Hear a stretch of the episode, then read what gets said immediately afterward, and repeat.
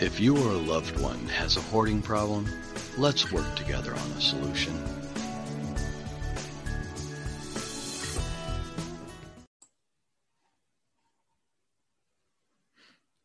Thank you for stopping by the Hoarding Solution podcast and checking out where we talk about hoarding and trauma and the different things that all go into aspects of mental health.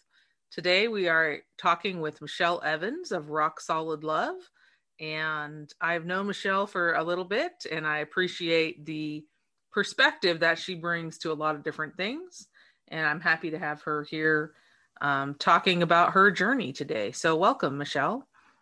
Hey, Tammy, thanks so much for having me. Thanks for being here and and talking with us and sharing about your your journey. And this morning I was thinking about it, I was like, well, where where do we start? And I guess I was thinking um what you're comfortable with, but like, you know, what was life like for little Michelle? You know, how how did that start and and then, you know, whatever you feel led to share with us about your journey. Ooh, what was it like to be little me? That's that's a hard one. uh, it it was scary, and it was lonely. Mm. Yeah, um, very unpredictable. I learned really young that the safest place for me to be was as invisible as possible. Mm. So to not draw attention to myself because when my father is an addict.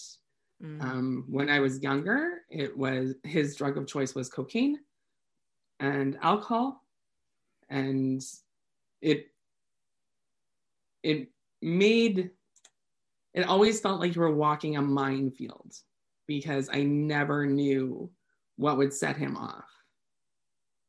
And I learned really quickly that when men yell, my father in particular, then you needed to brace yourself for impact.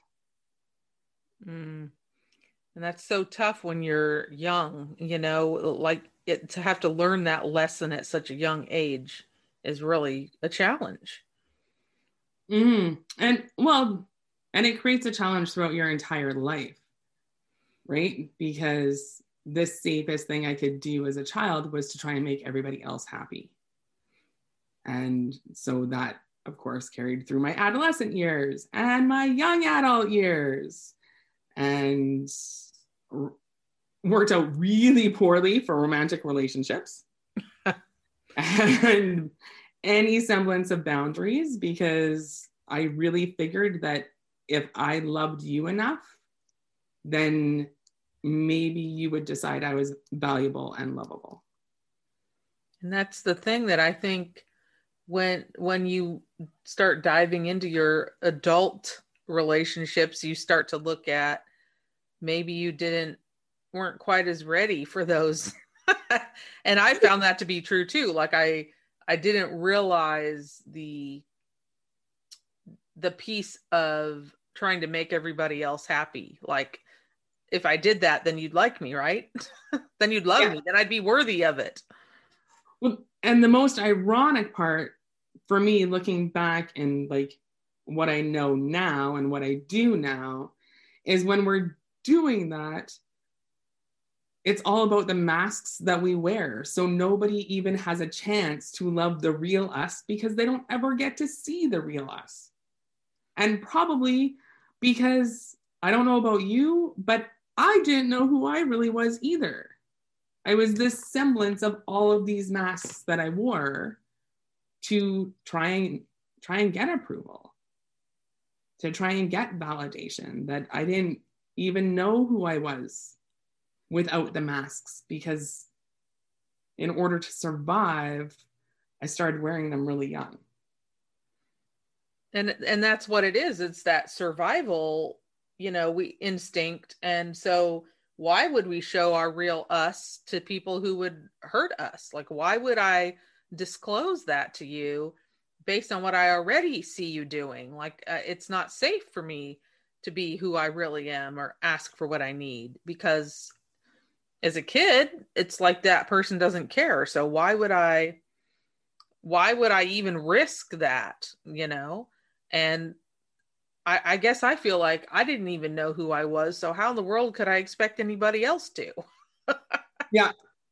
Oh, I I I hear that one. That was probably the scariest realization in my life is that when I realized I had no idea who I was outside of the things that I did. Mm. I didn't even know what I liked to do because I was so busy doing everything that I had to do. And I think that's the the challenge is we get so busy doing whatever we think we should do or what someone kind of expects us to do that we get lost in who we might have been or who we think we want to be. And it seems like like we have to survive like these momentous horrifying events to kind of uncover who we are. And it's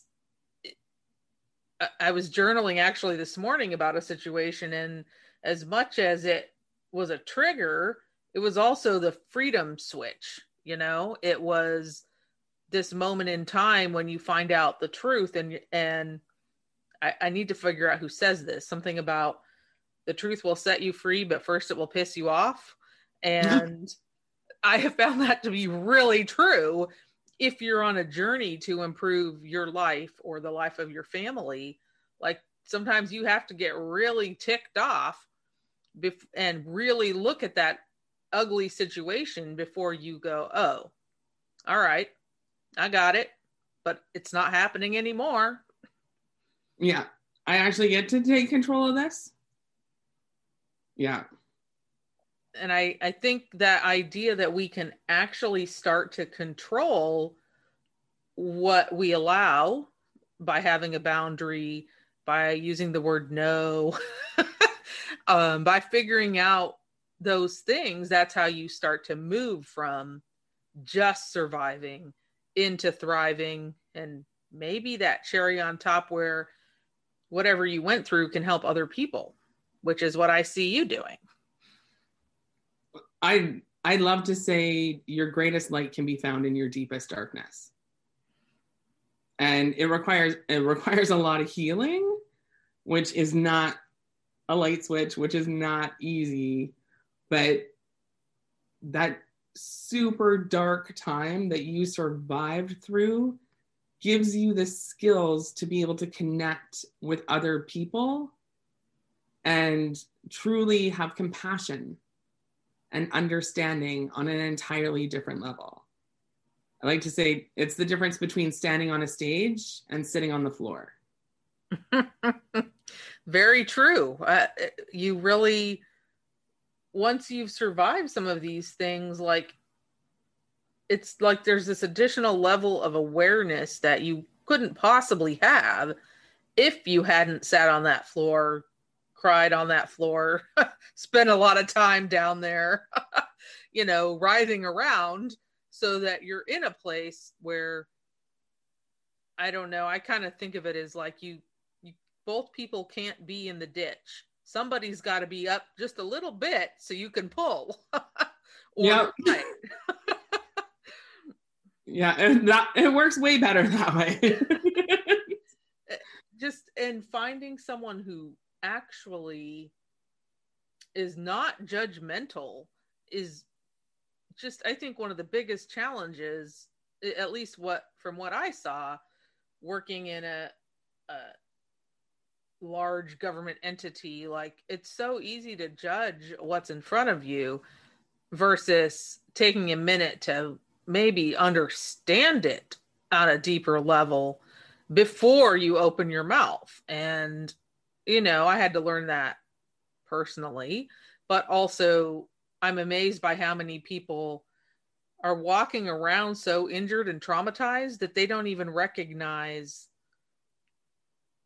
that they're treating the other people the same way. Like they're not they haven't gotten too aware about their own survival yet, which would lead them to empathize with people who are going through homelessness or recovery or job loss or you know i just feel like if you haven't gone through some of those things like you're not qualified to to judge well and and the funniest part about it is like anytime you find yourself judging someone else it's a mirror on how how you are currently judging yourself. Right? Like i'm i'm a pretty heavy girl so i i always like to use the example of a really heavy girl walking down the street in spandex and a bikini top and the first thing pe- and I, have caught myself doing this before I've like done it too. she should not be wearing that. Which is what it boils down to is, oh my God, I would not be comfortable wearing that. Exactly. right? Like it's just the mirror. Like we can't say what people should and shouldn't wear. That's what we're telling ourselves about that situation. Mm-hmm. Right. And once once you can love and accept yourself enough that it's a non-issue, then anytime you see it, it will be a non-issue. Yes. And you know, the other day we had a lot of wind and I'm I'm just nuts enough to go walking in it. And but I was like, wow, I really appreciate my ballast today that is keeping me grounded. like if I was had less food on me, it would have been a harder journey to walk back up the hill with the, that resistance. But I've learned that that it I have to love me like as I am. Like and one of the greatest gifts was recognizing that I had value just period. Like there's no qualifying. And that's not a message you get when you're growing up when we're running around trying to achieve things or get job like you don't get this message that you're valuable at least that was not my experience i know i guess people who got that privileged scenario but i don't feel like i was one of them like i didn't i felt like i had to prove something all the time i had to earn any eh, whatever praise goodness, love. Like I had to spend all this time running around earning things versus, oh, well, guess what? You're just valuable. That's it. I mean, it took me a couple years, I think, to wrap my head around that concept of just being inherently valuable. I'm I'm I'm with you. I that's not something that I felt as a child either. And it's something that I I try to communicate to everyone always now is you are amazing because you breathe. That's you are just amazing. And people, once you start to, it's really interesting when you can impart that to people. I mean, you see people that you may not expect like tear up and be so grateful that you took a time the time to remind them of that or at least help them see that that's part of the deal like you're valuable like whatever happens over here isn't going to change your value like that is not part of the equation. That and and that you're perfectly imperfect like i know for a large part of my life and most of my clients too that perfectionist tendency like everything has to be perfect.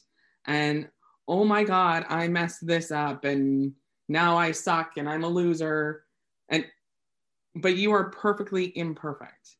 You are designed to screw up. That is a thing that's going to happen. That's how we learn it, exactly. it's not fun learning it sometimes but I mean, I had a thing yesterday where I was like, oh, well, I didn't realize it was that simple, but I didn't know how to fix it. And someone called me up and said, hey, this is how you do it. And I was like, I was like, at first, I was like, oh my gosh, how did I screw that up?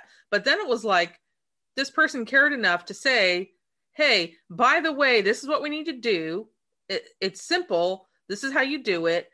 I'm going to hang out here for a minute. We're going to make sure the name change is done, whatever.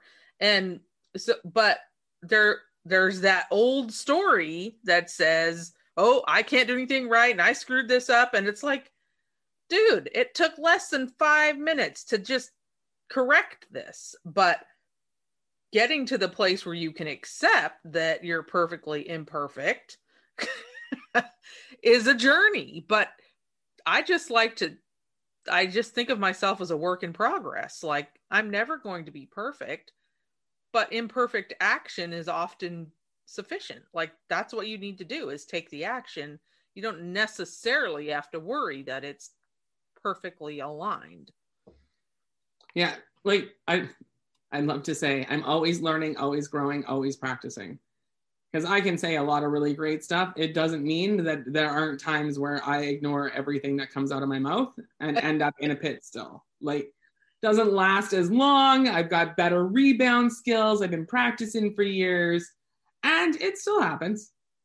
I like that right. rebound skills. Like that is like a, a thing, like you learning to bounce back a little quicker, a little better, to let it not linger as long. I mean, I don't know if I've everybody ever heard anyone call it that, but I like it. Rebound skills. I mean, I think of it in terms of like basketball, but yeah. I didn't think of it in terms of, oh, this is how th- these are the tools. I, I have better tools now where I can rebound. I don't, I might stay in the pit for an hour instead of, you know, a week. Like, you know, I'm cutting down on that time I spend trying to recover from whatever perceived thing I'm dealing with, whatever screw up I think I just did. yeah. I also always encourage my my clients like when they're when they're working on doing things differently to always celebrate when you catch yourself doing the crappy thing or what I call the default behavior.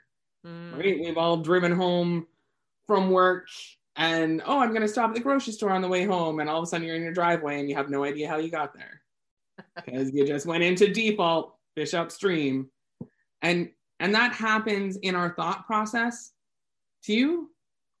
So when that negative thought comes, instead of beating yourself up over it because you didn't think the happy thing, celebrate that you saw the crappy thing. Because as soon as you celebrate noticing the action that you want to change, you have the choice to change it. Right? Like they say recognition is half the battle. And it's so true because if you don't recognize that you're doing it, then you're not going to change it. As soon as you recognize it, you now have a choice. Do you pull out of your driveway and go back to the grocery store? Or do you say, forget it, I'm going to try again tomorrow? Either way, you now have a choice, right?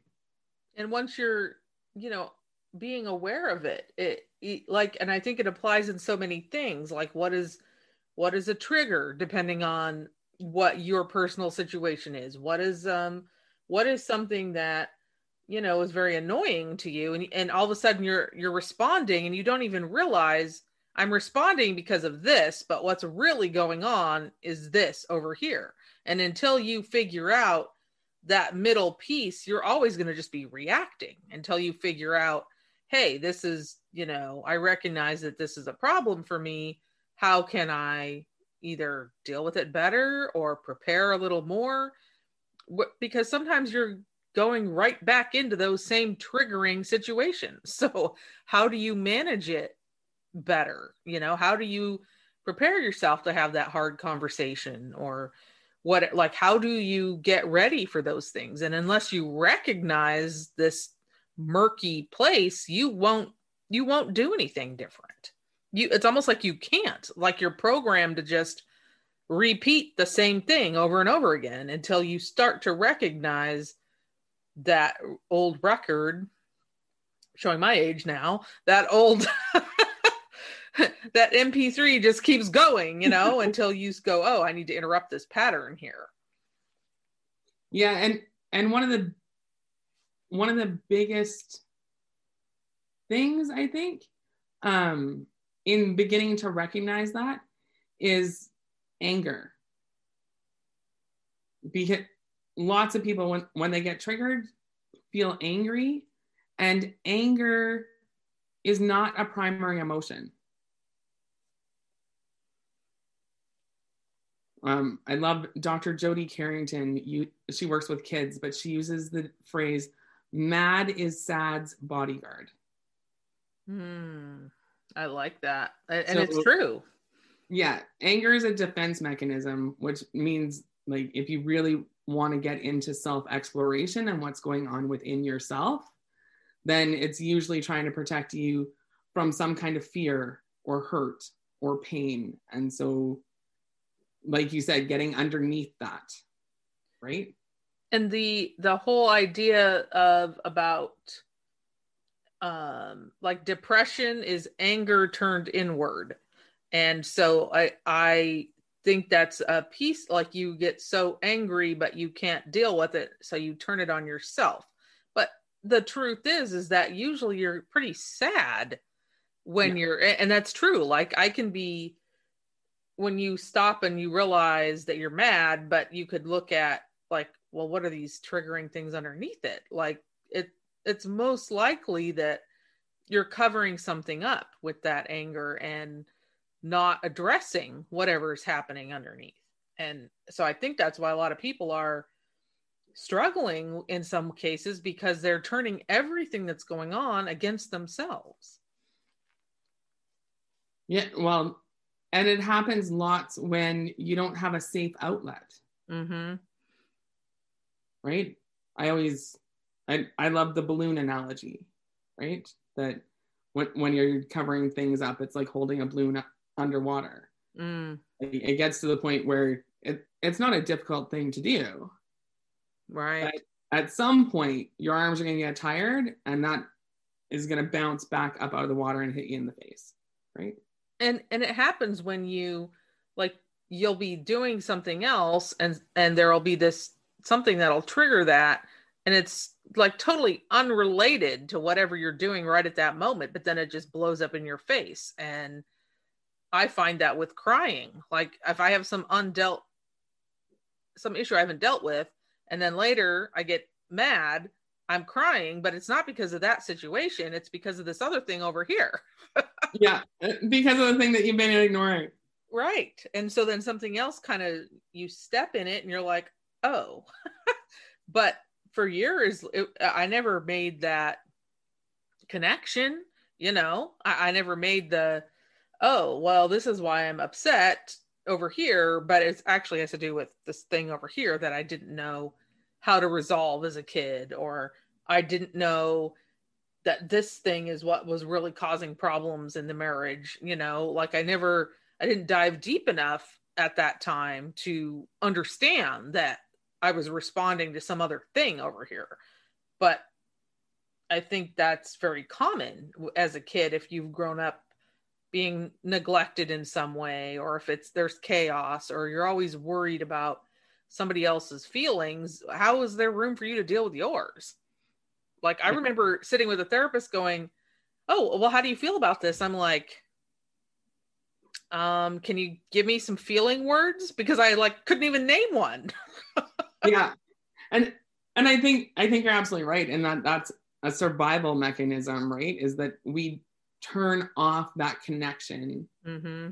to our own selves and and i think that happens for the i would like to say the majority of people and because we have all been traumatized Mm-hmm.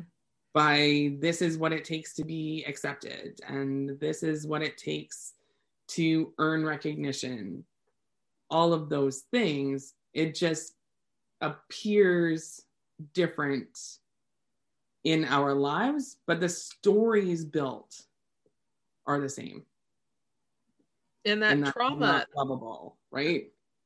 The trauma is almost like a foundation like so many people like our lives are built on these traumatic things and then we wonder why our foundation feels a little off kilter you know because we built it on this thing that that's not true. And i just see so many levels of trauma whether it's you're recovering from alcohol addiction you're recovering from child abuse you're uh, recovering from hoarding you're re- like there's so many places where trauma is like this primary i want to say bedrock but it's not stable. Like it's like this real faulty it's like you live on a fault line you know? And it's yeah. not a stable space to to live forever you know if you don't look at what what's going on. And i just think there's so much trauma underneath some of these behaviors.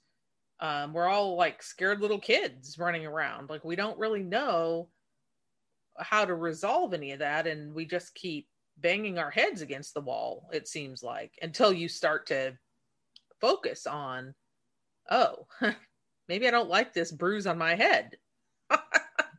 Maybe that hurts. Yeah maybe that's not a good plan. And then how am i teaching others? Uh, like how i treat me is how i treat how i teach others to treat me right? So how how do i start to treat me better? And that in turn causes better things to happen which is really what i love about what you do. I love your the name rock solid love. Like don't we all need that level? Just like straight love and it needs to be solid like like that? I mean and so tell us more about how you how you work with people how you help people get to that other side because there's like this gap that people need a hand you know? Yeah so i have I, I work with people in a couple different ways either in a group setting or one-on-one. And it is all about holding holding that space of rock solid love and helping you to see how amazing you really are underneath of everything else and it's just the that connecting piece um, and that you have this ability to ask questions. It's like you really are energetically there. And so you can hone in on the question that you that you actually need to ask and that your client actually needs to answer before you move forward. And i think there is a unique skill in there to kind of hear what's not being said. It it is a combination of hearing what is not said and i am also an intuitive. So i i kind of get told what to say to you and that is different for every single person. And it is that ability to connect fully and completely on every level and it's also what makes my clients feel safe enough to be able to explore those dark corners because they know that they're not alone. And that idea that we aren't alone is so it's so valuable because so many situations are infused with shame or guilt or whatever and we think we're the only one that experienced whatever situation and there is some kind of comfort when you start to explore this idea that you aren't alone, that other people have survived things, which means you might too. Like there might be a chance that you're going to get through this. Well, and if anybody is here and listening, then like chances are pretty good you have survived everything and made it. 100% survival rate up to this point. exactly and and for me that that's the key is that no matter where you've been what you've done where you're going you are never ever alone and you are always loved and through our childhood trauma scenarios we have forgotten that both of those things are true It's right? almost it's also why I always talk about reconnecting with yourself and your spiritual support team because it's not something that you have to find or you have to build. It's always been there. We have simply turned down the volume and forgotten how to communicate with that piece of ourselves. And that's it's so true that reconnecting, you start to find that thread of connection and it just starts to I guess the way I it starts to pull you toward the light. well, and you find yourself in in a state of flow that like you know and when when that happens like when that when you reconnect with that and you can find that flow you can begin to trust your intuition then the stress automatically dissipates there's no space for it because you remember that you don't have to figure everything out all by yourself.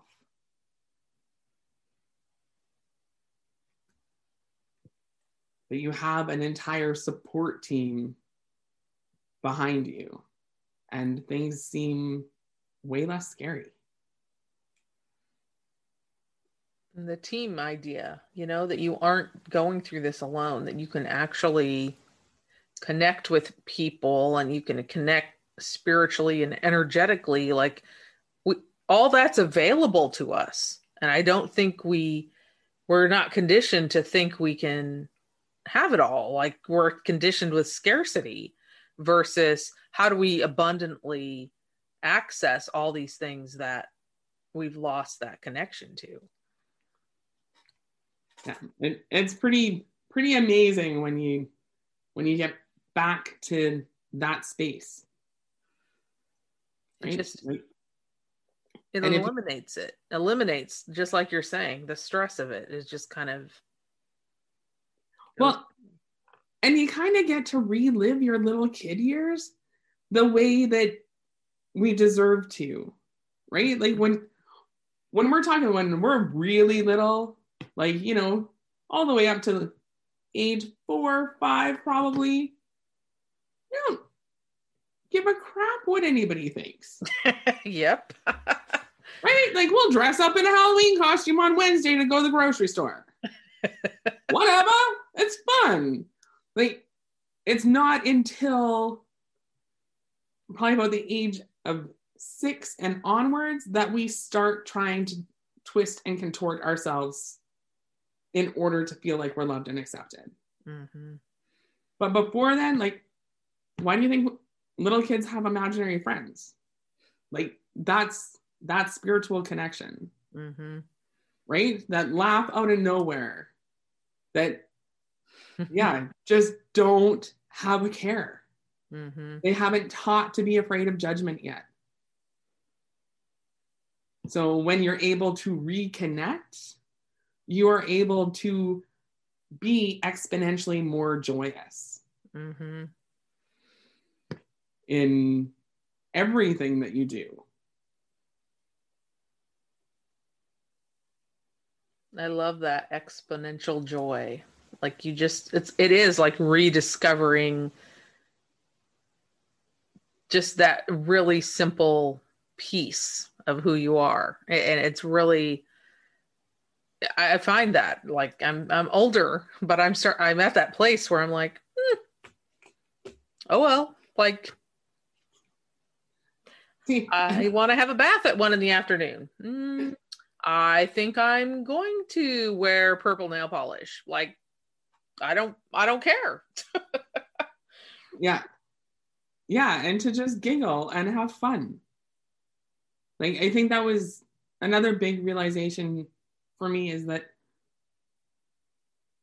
I had to like really dig deep on what is fun Mm. Like what what is that? Because I didn't have much of a childhood, mm. right? I I was kind of a mom to my little brother from the time I was about five years old. Mm. So like what is what does that look like? What does it feel like? And I guess the biggest tool I have for people is just get super curious. It's not about judgment, it's about discovery. Like what trying different things and like you said learning feeling words, right? and then like if I try this, you know, what emoji describes me right now, right? and you know that's actually like if you go like when I go to the chiropractor, they have their little chart of like 10 little faces and they ask you like what's your pain level? And and so I kind of use that as my like emotion level. Am I like flat asleep or am I irate? And somewhere in the middle there's like happiness and joy and like there's this scale of feelings that you get to have and one of the things that was suggested to me was if you can't figure that out go find a little kids book or something that talks about emotions or feelings because that's real and that's where you can at least start figuring it out and you might look a little goofy in your 30s getting a kids book at the library or whatever but like who cares like you're trying you're on this journey to be okay with you. So it's like that process that you go through. But I like the idea of being curious. I like the idea of discovery versus, you know, judgment and you have to and you should. Um, so I appreciate the idea that we can discover versus, I think, judge everything that's that we're dealing with. Well, and and that's exactly why I use those words, and they're the basis for everything that I do for exactly that reason. Because as long as you are on an adventure and are curious as to what you can find, then there isn't any room for guilt or shame or judgment. Because we're not looking for what we did right or wrong. Like those absolutes, there's no place for them because it's like a safari. Right? you might run into some lions and tigers and bears and you're to act accordingly and you might find a really nice serene river but it is all about the discovery and the adventure and that that journey like that adventurous journey is like almost like the goal. Like if you can just get to that place where you're on that adventurous journey then you're you're just learning and applying and you're not you know it, it just it's more of a relaxed space to live i find. Yeah and i also find adventures are exciting. Mm-hmm right? But yeah. Hmm what can i discover today? So if people want to have an adventure or have you on their journey how do they what's the best way for people to connect with you? Uh, probably through my website, www.rocksolidlove.ca, because I am Canadian.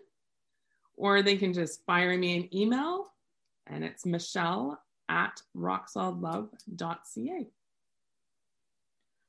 All right. Well, I really thank you for stopping by here today and talking with us and sharing your your perspective on the journey and I appreciate you and the work that you do for help and for helping us reconnect. I really think that's a very valuable piece of what we need to be doing. Well, thank you so much for having me, Tammy. It has been a pleasure to kind of drink coffee, chat a little bit, visit. Always love those. I do too. Thank you so much. If you or a loved one has a hoarding problem, let's work together on a solution.